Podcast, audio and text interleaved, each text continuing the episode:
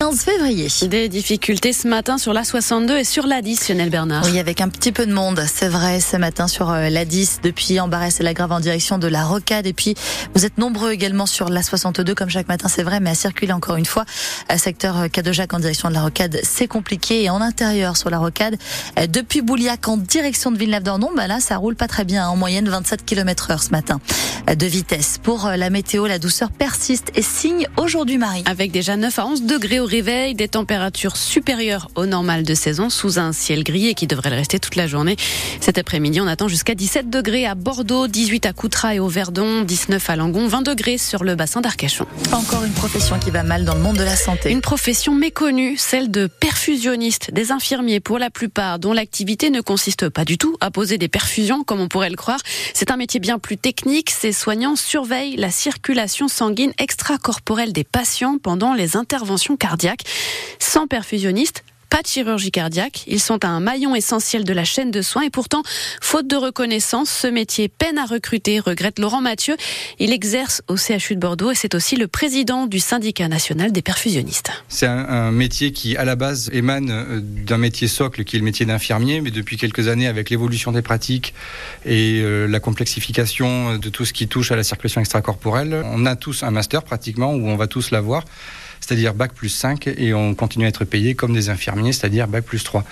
Et le problème que ça engendre, c'est un problème de fidélisation et surtout de recrutement pour les hôpitaux, puisque les jeunes diplômés qui sortent de l'école d'infirmier ne sont pas habitués et n'ont pas été formés à prendre des décisions, n'ont pas été formés à avoir les responsabilités que nous avons. Et quand ils se rendent compte du nombre d'heures qu'on fait avec les astreintes, qu'ils se rendent compte des responsabilités énormes qu'on a, des heures supplémentaires qu'on est obligé de faire par manque de personnel, ben, ils font demi-tour et retournent à leur métier socle qui euh, déjà est très mal payé, euh, c'est-à-dire le métier d'infirmier est déjà très mal payé à la base. Et dans certains CHU, la pénurie est telle que les établissements sont contraints de faire appel à des perfusionnistes étrangers, belges ou italiens notamment. Et on en reparle dans quelques minutes avec notre invité de 7h45. Nous recevons ce matin Nicolas Rougier, perfusionniste au CHU de Bordeaux. L'hôpital de Libourne déclenche le plan blanc pour faire face à un afflux inhabituel et assez inexpliqué de patients vers ses urgences. 172 passages lundi, plus de 130 en moyenne chaque jour depuis le début du mois. Un tel déclenchement permet notamment de rappeler des soignants sur leur temps de repos, de déprogrammer des interventions pour gérer la crise. L'hôpital demande aux patients d'appeler le 15 avant de se rendre aux urgences.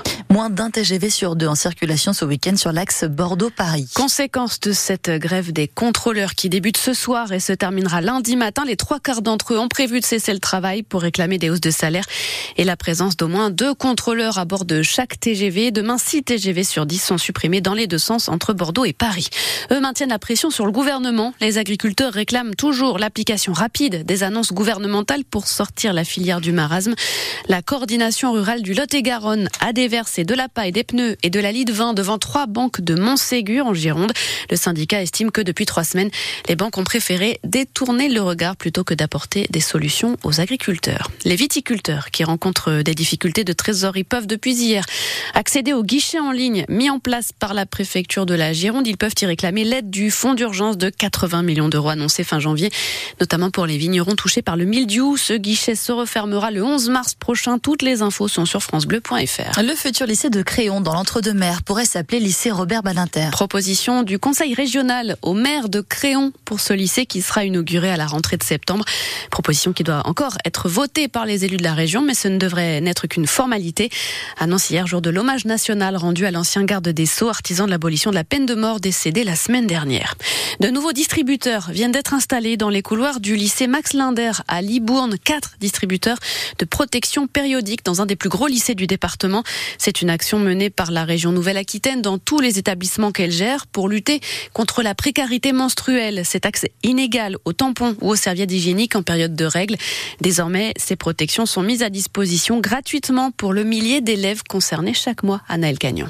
Dans les couloirs, les distributeurs gratuits de serviettes et de tampons interpellent sur le prix de ces protections en temps normal. C'est cher en fait. Marc est en terminale. Nous, on n'a pas conscience parce que premièrement, ça ne touche pas et on n'est pas du tout sensibilisé à ça. C'est ce qui est chouette avec toutes les installations qui sont mises au lycée. Des installations pour lesquelles Romane a milité. Elle représente les élèves au CVL, le conseil de la vie lycéenne, où ils sont associés aux décisions. Il y en a qui vont pas demander et qui du coup vont venir aux moyens euh, du papier toilette autour de la culotte et les trucs comme ça qui sont pas du tout sains. Et euh, justement, le fait que les euh, distributeur soit déjà utilisé alors qu'il vienne à peine d'être installé et rempli, ça montre qu'il y a des personnes qui en nécessitent beaucoup. Sur les six distributeurs, quatre ont été fournis par la région, contenant 276 protections pour 1000 élèves concernés. Un début de réponse contre la précarité menstruelle, sauf que c'est le lycée qui devra compléter, comme le confirme Héloïse, assistante d'éducation. Là, le devis qu'on a fait, on est à peu près à 1500 euros. Euh, bah, ça a un peu été la bataille de savoir si c'était le budget de l'infirmerie, le budget du, du CVL. Euh, on a réussi à faire en sorte que ce soit le lycée qui prenne en charge euh, le prix des, des recharges, mais c'est vrai que ça a été une bataille qui, est, qui a été compliquée quand même. La région assure quant à elle que le dispositif est encore une expérimentation, mais qu'il a au moins permis des discussions entre les élèves et leur établissement. Et 111 collèges girondins ont également été équipés de ces distributeurs à l'initiative du Conseil départemental de la Gironde, premier département de France à se lancer dans ce projet. Et puis handball, les Faudroyantes de Mérignac surclassées par le leader de la Ligue féminine. Les Messines, championnes de France en titre et leur cohorte d'international, les Mosellanes